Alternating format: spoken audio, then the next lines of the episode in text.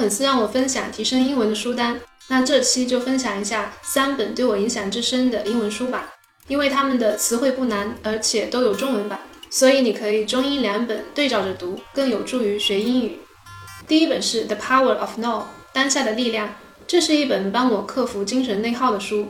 什么是精神内耗？当我们脑中的想法太多，且无法停止这些想法的时候，它就会一直消耗着我们。比如，你是否时常懊恼过去和恐惧未来，纠结一些无法改变的事情，害怕一些未来可能不会发生的事，对别人的一句话耿耿于怀，对自己犯过的错误无法释怀等等？我们常常以为是你在掌控你的大脑，其实是你的大脑在掌控你。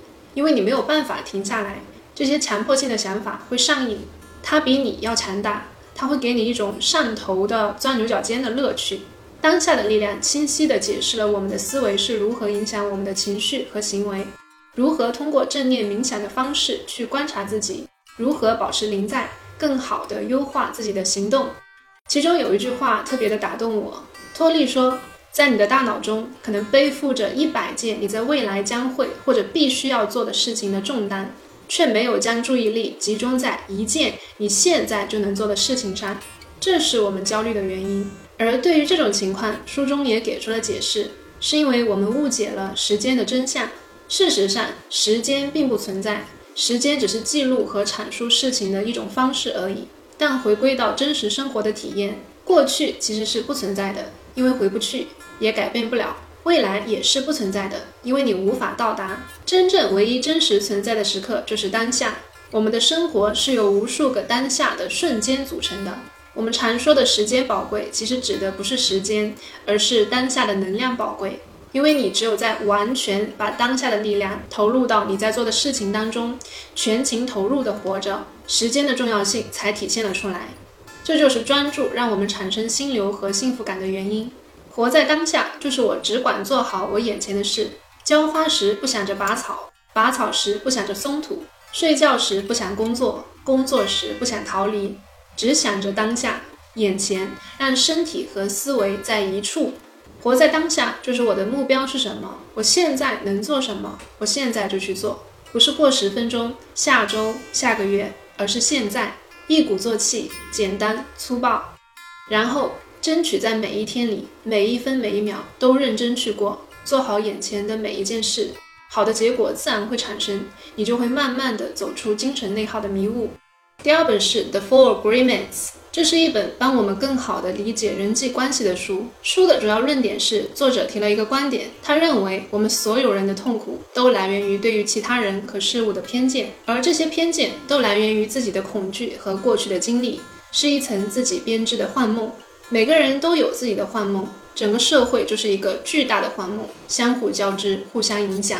而这些梦所产生的影响，就是我们在人际关系中经常见到的攻击啊、谎言啊、猜忌、控制、仇恨等等。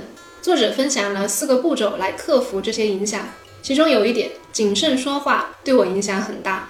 我曾经一直觉得注意自己的言行呢，是对别人而言的，因为我们从小被教导要对别人有礼貌，所以。我所认为的谨慎说话的主要目的，就是为了体现自己的教养，是一种很浅显的理解。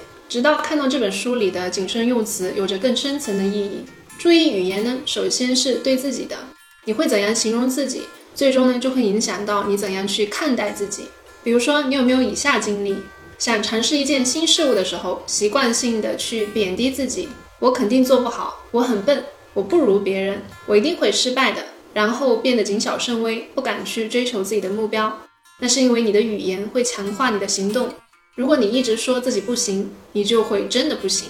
你有没有好奇过这些声音是从哪里来的呢？就是因为从小到大，我们都生活在各种条律之下，被父母啊、老师啊通过奖赏或者惩罚的方式，按照他们认为对但不一定对的标准限制或引导我们的行为。长大成人了，我们终于可以独立了，但在心理方面。有些人却永远只是小孩了。我们依赖外界的奖惩评价作为标尺，去确认自己的价值。如果你身处的世界恰巧有一群刻薄的人围绕着，他们从来不懂好好说话，在你想要进取的时候打压你，在你受到挫折的时候贬低你，那么这些经历就会变成你内心的声音。如果他们责骂你是错误的、丑陋的、笨拙的，不管事实上如何，你都会认为这是真的。久而久之呢，我们习惯了谴责，学会了他们的说话方式。对各种事物过于苛刻，无法对自己宽容的人是没有办法对别人宽容的。我们会发现，我们的语言在塑造着我们的心态和个性。生活的周围到处都弥漫着指责、控制和压抑的空气。那如何去修正这种情况呢？就是改变你说话的方式，注意用词，好好说话，不要用主观的形容词去形容自己，比如说废物啊，我很没用啊等等。当你这样去形容自己的时候，你就可能真的这样看待自己。这种心态导致的后果就是失去行动力、焦虑、沮丧，失去对生活的热情，并且会产生恶性循环，觉得自己一无是处，什么都不想做，又因为什么都没有做，更加觉得自己一无是处。你应该对任何事情的表述都追求实事求是。比如说，如果你考试没有考好，不要说我很失败，而换成这次我的成绩没有达到理想的分数。主要是因为某某模块没有复习好，而且我的时间管理也比较混乱。下一次我会加强这些部分，一定会考得更好的。也不要随便去评判别人，对所有事努力去追求客观描述。当你在生活中学会管理好你的语言，你会发现你的心态更好了，你也吸引了更多正向的朋友，你周围的世界都变得更好了。最后一本是《The Conversation of God》，与神对话。该怎么去介绍这本书呢？虽然听名字像一本关乎信仰的书，但其实整本书讨论的核心都是在帮我们学会去认识自己，相信自己的感受以及自身存在的意义。我觉得这本书其实是提供了不同的视角。帮助我更好地审视自我，让我更好地理解爱、死亡、成功与失败、获得与失去、金钱以及其他的生活真相。启发太多，而视频的时长有限，所以我今天只提一点，是关于状态、行动、拥有的范式。这个逻辑在我实践之后，明显的感觉到了生活中的积极改变，因此我觉得很有必要和大家分享。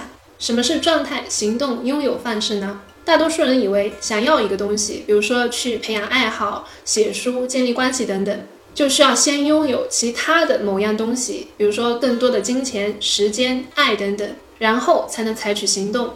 最终拥有这些东西后，会让你进入到某种快乐和安宁的状态。因此，大多数人的方式是这样的：拥有、行动、状态。而事实正好相反。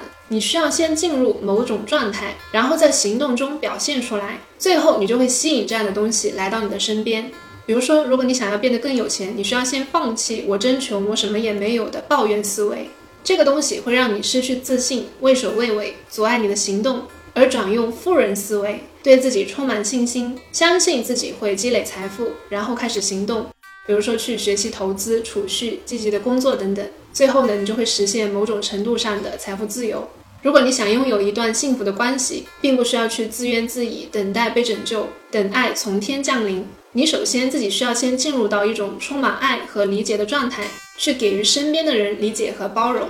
最终呢，你才会拥有一段幸福美满的关系。如果你想要创业成功，不要去抱怨市场或者贬低自己，我做不成，被动的去等待机会降临。你需要首先相信自己能够达到目标，然后开始采取行动。